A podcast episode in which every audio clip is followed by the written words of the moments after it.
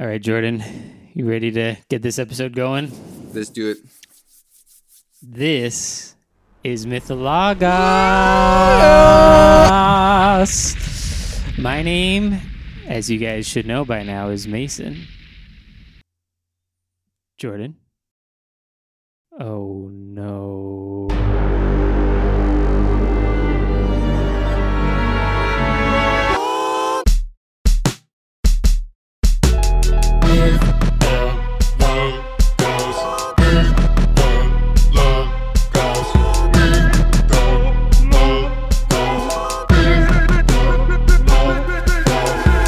Going out of denial is a process, and I think this show shows that. What we find with a lot of these characters is that it ends up being love that kind of challenges the way that they're in denial. Oh. There he is. He's coming back. Don't worry, guys. We will be talking about a show that is near and dear to our hearts. It's probably top five show for me. No more farts this time No more around. farts, guys. But we did get an email Oh, on the topic of farts. strike that. Uh, and remember, guys, our email is mythologosshow at gmail.com. Uh, and we got our first kind of response email with the subject a timeless theological question. Hmm. And it says, Hello, boys. It has come to my attention that I must ask this dire question Hmm. How many farts are in your theme song? Ah, Thank you and go with Christ. Josh. Wow. My breather. Important question from Jordan's brother. Mm-hmm. Uh, but there are there's none. there's a no. I, I think Josh is referring to our last episode, episode one, where we talked about Swiss Army Man. Plug-in. Let's cut to a clip. Farts become bigger than what they are because of the taboo. But uh, yeah, so there was farts, I guess, throughout that episode, but none in our theme song. So True. no farts for you guys today. Trivia. Uh, we did also, uh, on top of episode one, we had episode zero where we kind of talked about what this show is. So if you guys are confused of what's going on, you could check that out. Here's a clip. Real grace can only exist in real reality.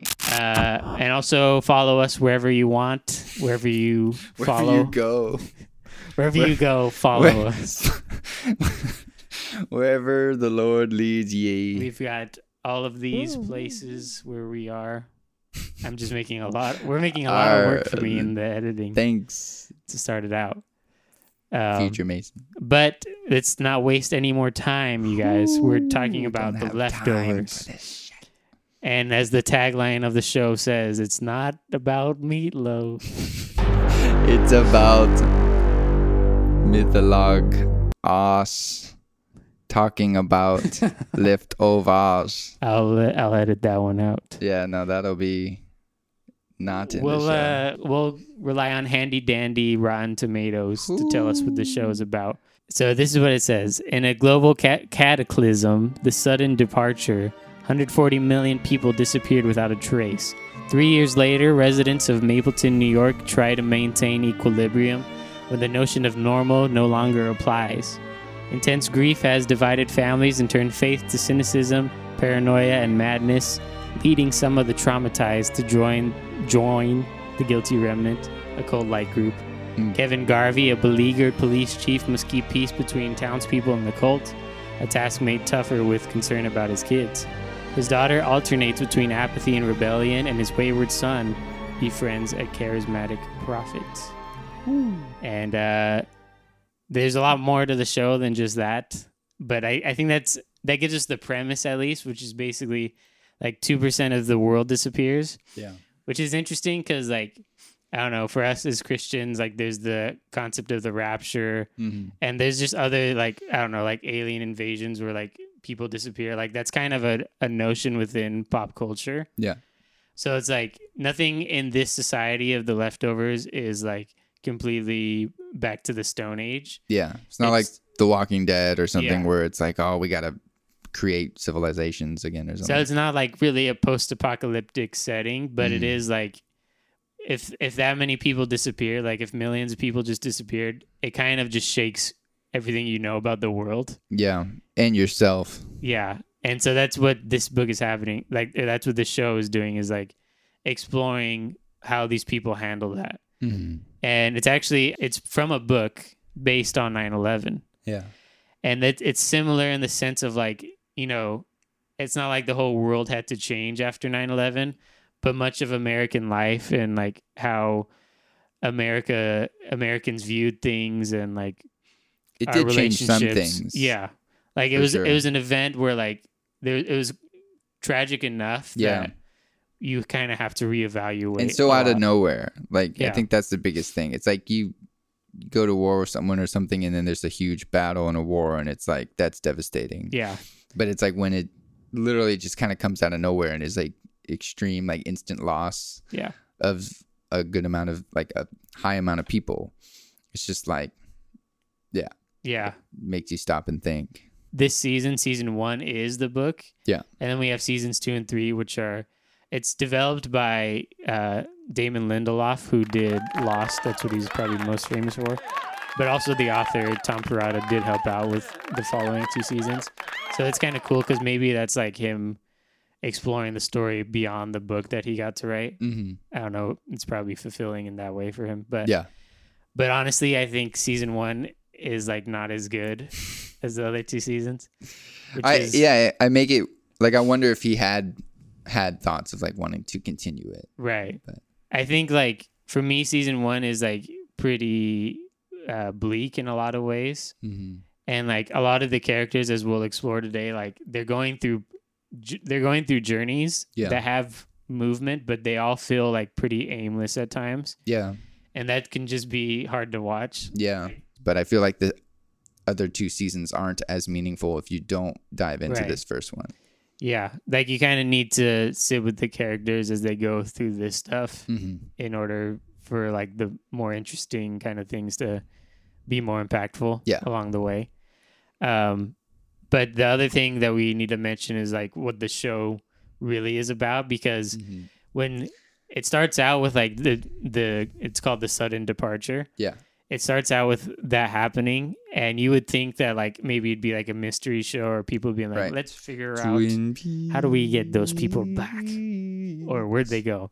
And people are asking those questions, but the Damon Lindelof he said like don't watch the show expecting to figure out the answers, Yeah.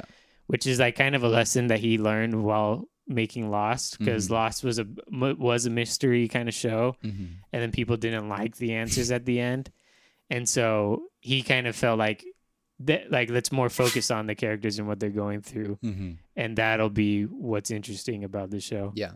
And so in that way, we've we kind of feel like the show overall is about grief, Yeah. and that's might be obvious because it's like you know dealing with the fallout of what happened. Mm-hmm. But there's also like kind of a more specific way that we're gonna analyze grief Yeah. through the show. And season one, we've got a lens for that. The overall kind of way that a lot of these characters are responding to everything that's happened is denial.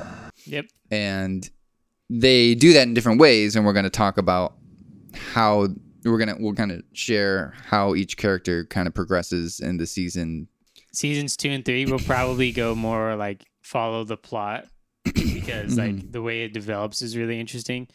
But since we're focusing on grief here and and denial, I think it's more. Uh, it makes more sense to kind of just go character by character yeah because they're all handling what's happening to them in somewhat different ways. mm-hmm. So that's how this episode's gonna go. Season one of the leftovers.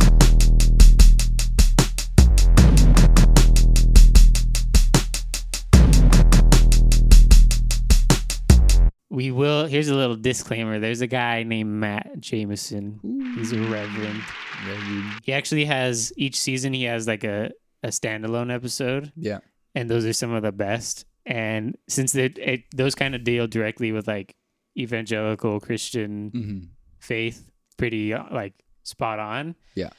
We want to maybe save that for a later episode, so Mhm. we're not going to get too much into Matt's character. he's a great Uh, character though he's one of my will, favorite characters We'll have to at some point. True. But we'll start with the main guy, Kevin Garvey Jr. what Hot. hot if I or were to not grade him, hot he's hot. That's like that's kind of a joke in the series, like how good looking he is, but also like I don't know. It just stands out to you like that's the first thing you notice. He looks good. But what he's he's not really concerned with that. That's not his character arc. He's not concerned about how hot he is. Yeah. I'm just so hot all the time. I'm in denial of my hot. Am I hot or not? What he is in denial about is whether or not he's going crazy because Same thing. he's a junior. So there's a Kevin Garvey senior who was the police chief before Junior became police chief. Junior. And I think it was like a little bit after the departure where his dad just like goes crazy and like runs naked through the streets. As one does. And like for this, at least in season one of the show, he's in an asylum because of that. yeah. and Kevin is starting to experience some of those things. Like he's he's like like the big thing in the beginning is he's questioning like whether or not he put toast in the toaster or something. It's kind of funny, but he's also like What the fuck? he's going on these like escapades like in the middle of the night where he's like shooting dogs with a guy and like no dogs were harmed in the making of season one. it's pretty like bizarre like what's happening to him Mhm. and he's trying to fight that and like basically he's in denial of that being the case Yeah. but that is actually kind of like the plot version of what he's dealing with like the, Yeah. it's kind of a cover for Yeah. Him like a red herring almost. yeah like it's more like is how active is he in his own life and like whether or not he's a good person hmm because for a lot of it like you see his relationship with his daughter and he's kind of not very involved in her Yeah. life doesn't talk to her much and like all, he's the police chief so he's like dealing with a lot of like responsibilities hmm and it seems like that's how he feels like his time instead of like dealing with his problems Yeah. is like just like I've got all these things. Like there's an episode where he has to find a baby Jesus. and it's like this big deal because Yeah. someone stole it from the nativity scene. Right. But like that's it shouldn't be a big deal, but like even something like that is like taking up his time. Yeah. And like Don't one of the steal things Jesus, guys. one of the important things uh, towards the end of the season was we get a flashback episode Yeah. and I remember first watching it and thinking it wasn't it didn't add that much because it's like right before the finale Yeah. And it kind of interrupts the cliffhanger with the episode before and like it just felt like it halted the momentum Yeah. but i think when i watched it the second time with you like i, I realized it's providing context for basically what that episode is saying is like all these people that are on these journeys Yeah. prior to the departure they were already headed that direction Yeah. and so in the the flashback episode, we see Kevin has like this perfect life with his family. They're all together and like a nice house and Mhm. career and everything. At the same time, he's still like he doesn't know if he's doing those things just because that's what you're supposed to do, hmm and like is it really fulfilling him? And he ends up. It's kind of crazy because he ends up like cheating on his wife, and like the departure happens mid adultery and uh, that's super weird to kind of conceptualize that. But yeah, so like basically, that's like what's happening with him is like he's trying to figure out is he actually a good person or is he just doing these things because like he's supposed to do them Yeah. and is he going crazy or not? I think part of that changes when he meets the next character we'll talk about, Nora Durst. Yeah. So she ended up losing her husband and two children, Yeah, which is like super rare in the scheme of like the random chance. yeah, Um, just loses them like one morning when it happened. They're all just in the kitchen there with her, and then they're just yeah, gone. And so she kind of takes on this role of like the town crier in a way where Yeah. like a lot of people have pity or sympathy for her, but like some people admire her. It depends on like how the people had kind of reacted to everything as this show kind of shows with cults and religious thoughts and all these other things about it. But like come to find that she is ends up working for like this they make the government makes this new com or not company what was I saying department. this department called the depart Department of Sudden Departures, the DSD.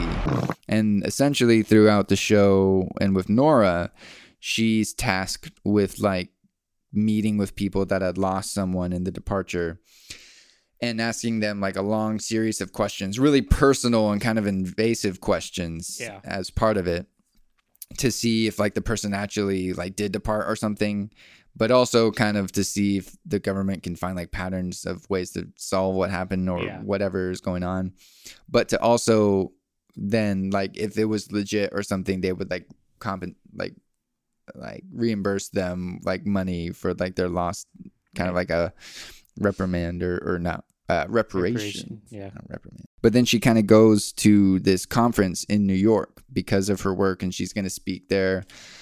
And things happen there that kind of reveal more of how she's actually really searching for this empathy, and she's kind of putting off her pain and like is in denial of it, but really she wants someone to feel this. And at the conference, there's like this guy that wrote this book and his whole thing about the book was like how I got through my pain. For Nora, she's like he realized she realizes that he's like full of shit because it's like if you really went through what I went through or Yeah. lost someone like you would not just be able to just move on. So Yeah. he kind of calls him out on his lie and it's like it intensifies her pain even more. And so it kind of compels her she finds these people that lead her to a character we're going to talk about soon named Holy Wayne. Yep.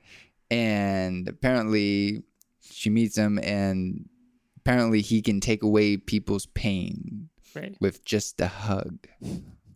Is not the- bad. That's what they say. And so she hugs him and it seems that for a time she kind of did have some of her pain taken away Yeah. but as the kind of the season progresses it seems like it was maybe more of just a band-aid or a temporary fix Right. or like an enhancement of the denial you could maybe even say that she wasn't really getting into like what she really is suffering from and everything that she's doing with her work at the DSD and all these other things are just kind of blanketing like her being able to deal with her struggles so Yeah.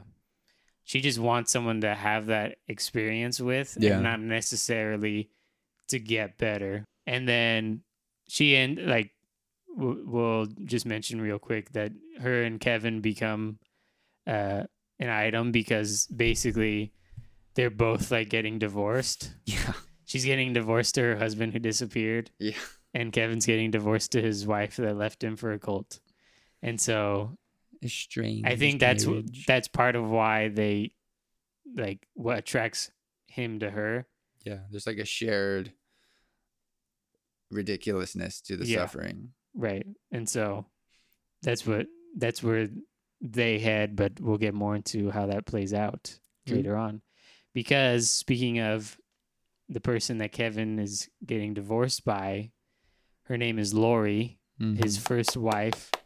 Um she's interesting because like she she kind of comes across I think in season 1 as not very likable because Yeah. she left her family to join this cult known as the Guilty Remnant. Yeah. They're like the big the main cults of the show. big boy. There's a lot of cults, but they're the main one. Yes. Um, and she, prior to the departure, she was basically like she was a therapist, and so I think what we noticed is like she kind of needs like a structure that like has like defined rules and everything Yeah. in order for her to feel like a sense of safety maybe because therapists like have very strict you know codes of conduct and Yeah. like the way they go about their process is like very clear and delineated and so after the departure happens she ends up leaving her family and like joins this cult where they like dress all in white and Mhm. smoke and like do all these particular things that seem like there's no reason to them but like Yeah. that in a way like having rules Mm-hmm. is important when like the rules of physics don't make sense anymore like people can't just disappear Yeah. but if you have like a rule like a way to kind of outline how life Like a, is a process. yeah that kind of helps you just like deal with that cognitive dissonance i think Mm-hmm. i think that's what's going on in, inside of her is like Yeah. she's using belief as a form of denial Yeah. and so she's pretty, and it's kind of interesting because she's really resolute in that, like, Yeah. and that's stays pretty consistent all the way until the end, uh, which we'll get into in a bit. But basically, yeah, I think it's what we find with a lot of these characters is that it ends up being love Yeah. for others and like their family and stuff that kind of challenges the way that they're in denial. Yeah. And that is true of the next character we're going to talk about, which is her son. Tommy is Laurie's son and from a different husband Yeah. or different father. But we're introduced to Tommy in an interesting way because he is out with his own cult. And it's like we discover that he's kind of there and the compound's main Jesus, if yeah, you like will, the prophet. is Holy Wayne Yeah. there's Holy Wayne and there's like these people that are coming to him because the whole thing is, as mentioned before, he can hug the pain away, apparently. So there's like senators or like all these other people that are like, it's kind of like hush hush, but they like come to try to take, have their pain taken away by hugging him and all this Mhm. thing. But we find out that kind of early on that Tommy's kind of a selfish believer. Like he's there and it seems to give him kind of a purpose, but like he doesn't really seem to believe that Wayne can maybe do what he does because he, like, he refuses to have, like, receive a hug from Wayne. Yeah. And I think he has to believe to some extent because, I mean, he wouldn't have joined. yeah. But it's like he doesn't want to hug him because he doesn't want to test that belief. But in terms of what happens is there's all of these like almost like this harem of women that are there and it's particularly like Asian women and he is there and it seems that things are going relatively okay but then the government comes in and like tries to just literally goes and kills them all Yeah. and so when that's happening, Wayne tasks Tommy to take care of this one girl named Christine because she is pregnant with Holy Wayne's son or daughter, Yeah. child. But apparently, this child, according to Wayne, is like special and is Right. like holy and like supposed to fulfill Holy some Junior. kind of prophecy or something. So there's like high like priority on that. So they have to escape. And so Tommy's whole thing is that throughout the season he's like protecting Christine and they're kind of on the run, going from place to place. Comes to find out towards the end of the season that Wayne is like a fraud. It goes back to what Tommy believed uh, or was thinking earlier, which was like, okay, maybe this person's legit, but at least thinking that he's legit feels better and allows me to stay in this kind of delusional denial. Like, I have a purpose Yeah. instead of diving into like reality and maybe maybe you can do it, maybe you can't. But the pain of whatever might happen after that hmm isn't worth diving into. Yeah. So he kind of gets thrown into this stuff. And then there's something that happens towards the very end, which we'll talk about, that leads to movement forward for him. But Right. Yeah. So I think other than there's there's a lot of other like side characters. Mm-hmm. I think maybe it's important to kind of analyze for a little bit like the the main cult as a organization yeah. because they're basically like the antagonists Yeah. and they're they're called the guilty remnant. The person in charge, her name is Patti. She's like in I, I think in season 1 it's you can't really tell, but you come to find out she's basically in charge of like the Mapleton Mm-hmm. chapter and like there's other the guilty remnants kind of spread out Yeah. but um their whole kind of philosophy is it's kind of like making people stay in their grief Yeah. and like it's a, in a way it's it's the antidote to denial Yeah. Um where it's like they're trying to get people to remember Mm-hmm. the people that have disappeared But in like in an extreme way. Yeah. like they're they're just uh, like one they're like the they call themselves like living reminders Mhm. so like you see them standing around in their their white clothes and like just smoking like Yeah. that you see that a lot throughout the season Yeah. and like that in itself is an effective way to make people remember because it's like Mhm. You know what those people are about. Yeah. It's basically like when you see like a religious group like holding a sign on a corner, Yeah. Yeah. like they're accomplishing their goal because they're making you think about what it is that mm-hmm. they're trying Whatever to they want to communicate. Yeah. Yeah. And so that's what they're doing. And I think it's interesting because they it's kind of like the classic villain where it's like the villain has a point, but they're just doing it badly. Thanos did nothing wrong. like to some extent it is important that you like remember and like not just try to be in denial and forget yeah. the thing that caused your grief Yeah. but like also you can't really force that Mm-hmm. and i think that's what a lot of this show is about is like grief Yeah. happens and like there's no way to really control how it's gonna happen Mhm. And you can't really put a lot of judgment and like re- restraints on that process i think.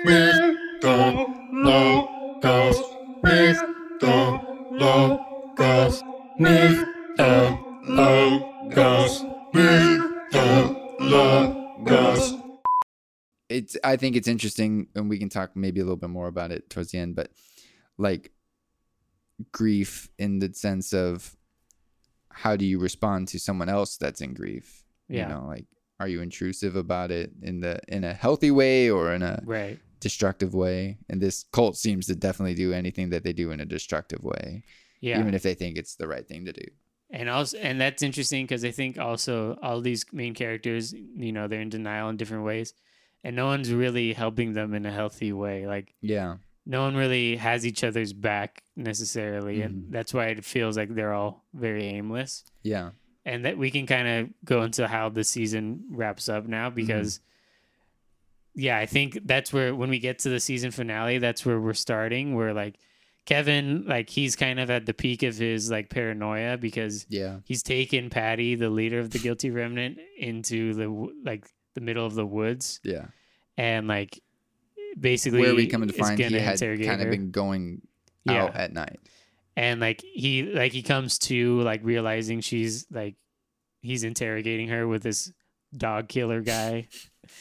And uh she ends up like killing herself. Yeah. and it's pretty shocking. And she's basically she dies kind of with the whole like restating her premise of like i want you to remember and understand like why i did this and why like you can't just move past what happened and then Kevin makes it back to Mapleton, but on the way he actually comes across Holy Wayne, who like we I think you kind of expect him to be more of a villain Yeah. than he was. Yeah. yeah. Because he's like this cult leader and he's he's a prophet kind of figure. Mhm. But he ends up just like dying in a bathroom. a bathroom stall at a Yeah. diner. Like it seems like he was shot or something. Yeah. And I think his end is interesting because he's just talking to Kevin and he seems like not necessarily remorseful, but he's like he he I don't remember the wording, but he he wants to to believe that what he did had an impact. Yeah. So that's kind of interesting because you you assume that he's just in it to like sleep with these Yeah. women or like Yeah. get money and stuff. Yeah. But it also seems like maybe he even believed his own delusion a little yeah. bit. Or at least liked the idea of either selfishly of like wanting to feel important or maybe com- full of compassion that he enjoyed being able to like make people feel better or Yeah. something, take away their pain. Right. And and then meanwhile we have uh in Mapleton, Jill, Kevin and uh Laurie's daughter Mhm. has joined the guilty remnant. Yeah. And it's kind of it's like it's kind of funny because it's like a twist on the like rebellious teen Yeah. where it's like she's rebelling by like joining what her mom is doing. Yeah. And Laurie doesn't really know how to feel about that. But Yeah. then what the guilty remnant does and like what they've been building up to this whole season is like making these like replicas of all the people that have disappeared. And like they hire this company to do that. And then like when people come home, like we have a scene where Nora comes home Yeah. and like her family, her husband and kids are like at the table again. Those and like, dolls are so creepy, man. it's like really uncanny and it's like unsettling. But uh So that that when people when the guilty remnant does that, that's like Mapleton's last straw. Like yeah, people go and like burn their headquarters and stuff. yeah, And Jill is in like every they're all trying to escape, but Jill gets kind of stuck in that building. yeah, And that's when we have like Kevin and Laurie come face to face, and Laurie finally says her first word of the season, yeah, which is Jill. And that's like, I think that's a statement on like how she was so resolute in her beliefs, but when her family was in danger, like mm-hmm. that was enough for her to kind of snap out of it. Mm-hmm. And then Kevin goes and saves Jill, and like, and then it seems like you know that's there's a little bit of hope there, but I think yeah, it's interesting because the show the season kind of ends with like nora coming basically she's going to go to the garvey's house yeah, because she's been dating kevin a little bit and Yeah. they've the relationship was okay. But yeah, when she found out like what he was doing like yeah. It kind of just threw her into this she freaked out. Yeah idea of like, oh shoot, this person's probably just gonna leave, like my family did. or- right it was like she was finally kind of like opening up, like you said, to someone that it seemed like as you watch, like maybe she'll finally dive into like the pain of her family leaving. But then everything that Kevin is going through, like she can kind of see it, and it's almost like a traumatic response. yeah Uh, it's like, oh, oh, I'm gonna. This is like the similar pain, or the the path to that similar pain again. I got to get out of here because she's in denial. She like she doesn't want to confront any kind of pain. yeah So she's about to leave. She writes this note and everything. She goes to the Garvey's house and is going to leave it there and then bail. She has like her bags packed and everything. yeah But we come to find, yeah that note she it's kind of like being read like in a voiceover too Yeah. like where she's explaining basically that that like she she doesn't think she can handle moving past her loss and like Mhm. she can't handle interacting with other people and stuff and then so she's gonna drop that note off and then on her porch or on the garvey's porch is a baby and it is the baby of Holy Wayne and Christine, yeah the So that girl that of- Tommy was. that was like really messed up because like Christine has the baby Yeah. and then she's pretty hopeless because she thought like Which she was is special. interesting. I just realized this. Like she had the baby in a bathroom. No, she had it in the bathtub. Uh, but she drops off the. uh, She leaves the was in baby in the bathroom. Yeah, uh, which is kind of interesting because Holy Wayne dies in a bathroom, Right. And the baby is like essentially born. She isn't born, but it's like the baby's journey, at least with Tommy, and like going somewhere is in a bathroom, yeah. Which is interesting, I guess. Which so yeah, Tommy after Christine leaves, he gives he brings the baby back to Because she bails on him. yeah. She The he brings the baby to his dad's, just drops drops the baby off, probably just thinking They can take he care trusts of his dad to Yeah. be able to do the right thing. Yeah, and Tommy kind of just wants a fresh start because every like he really has nothing at that point, yeah, and I think he feels like shame and stuff. He can't really go back to his family, yeah. but then he ends up coming across his mom, Mm-hmm. and they're both like kind of in a fresh start place, which Yeah. is cool. We'll see more of that in season two. Yeah. But yeah, so Nora sees the baby on the porch and like picks it up and is like taking care of it, and then that's when Kevin and Jill show up, and she's basically just like, "Look what I found" or something. Yeah.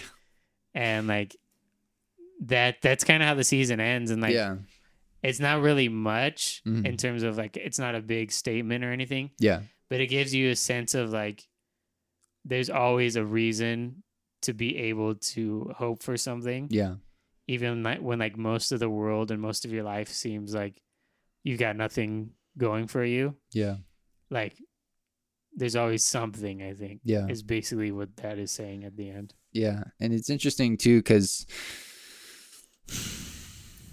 like we all suffer in different ways in life, and we all go through like either traumatic events, big or small, loss or death, loss of a friend, loss of work, loss of a relationship, and I know I've been in denial about a lot of different things throughout my life, but it's like it's interesting how like the longer you stay in that denial or choose to try to like push off things or Yeah. never dive into your pain like the harder it is to ever have hope or like to feel like hope can Right. exist or be real. Yeah. And for at least at the end of this season, it almost seems like for them it took like death and rebirth in a way Mm. almost. Like it almost seemed like they needed a fresh start for Yeah. them to feel like like they almost had to go to a a mode of themselves where it felt like it was before what happened Uh-huh. and i i know that for me in my life i've kind of had those moments like i most of last year i was living in new york and when i came back it was kind of like a fresh start for me and i was able to like enter into a world that i was familiar with and knew but like it was a restart of that and that kind of rekindled hope or like feeling like okay like you don't have to go back to where you were or what Yeah. pain was Yeah. And I think that that's kind of where like that's why I think the way the season ends works because sometimes you see like I remember like there's a the trope of like like you can go through whatever but like it always has to point back to Jesus and Mm. like you can write like a song that's like depressing but as long as you point to God at some point or like the classic Easter, like Good Friday service, and it's Yeah. like really somber and sad. They're like, "But Sunday's Right. coming. Make sure don't feel sad." And it's like we're afraid to stay in pain, uh-huh and it's like we're afraid to like allow lament, like laments or lamentations or like things like that to be real because we think that if we're in pain, that somehow that then equally means that we don't trust God or something, or that we we don't think that He's good, or we don't think that He can fix something or whatever, or we're lack of faith. But really, I think it's a more healthy and stronger view of God because you're like, okay, this does suck and I am in pain. It's like, but I trust that like you'll meet me here in it Uh-huh. and like sit with me in it. And I think, yeah, like the show pulls that off in a convincing way because it's not like all the problems are fixed Right. at the end, or Right. like it's more so like it's not like most of these characters are still in denial. I think at the end, it's Yeah. just that they all have a different avenue now to be able to progress through that. Yeah. So it's like th- there's the acknowledgement that like there's still a long way to go in the journey Yeah. and it's just like it's basically like a don't give up Mhm. just yet and i Mhm. think that that is more accurate when you're experiencing grief Yeah. it's like it's a lot like you you could just you could easily say like you know oh like things are a lot worse for other people Mhm. so like i shouldn't feel as bad about my life Yeah. but like that doesn't really that's not accurate to the experience of grief Mhm. Um, and like how it actually feels. Yeah. And I think that you know the idea that there is a way out of it, Mhm. even if you don't know it yet, is a bit more honest about how Yeah. grief feels. And it's interesting that whenever these characters in this show interact with one another in a healthy way, in a good way, actual like healing Yeah, that at least the process of it, the journey Right. of it starts to you can see it start to like walk down that path. yeah, And it's like, man, if only they did that more in the show. And I think at least for me and for a takeaway, I think not only like accepting that going out of denial is a process, and I Mhm. think this show shows that, but it's also like having hope and having healing is a process in and of itself. So that is basically season one of the leftovers. It's True. pretty good, but season seasons seasons two and three are great. I think season two is like a top three season of a show for me. It's incredible. So I'm very excited for that one. That'll be our next episode, guys. Mm-hmm. But until then, Mythologos Logging on.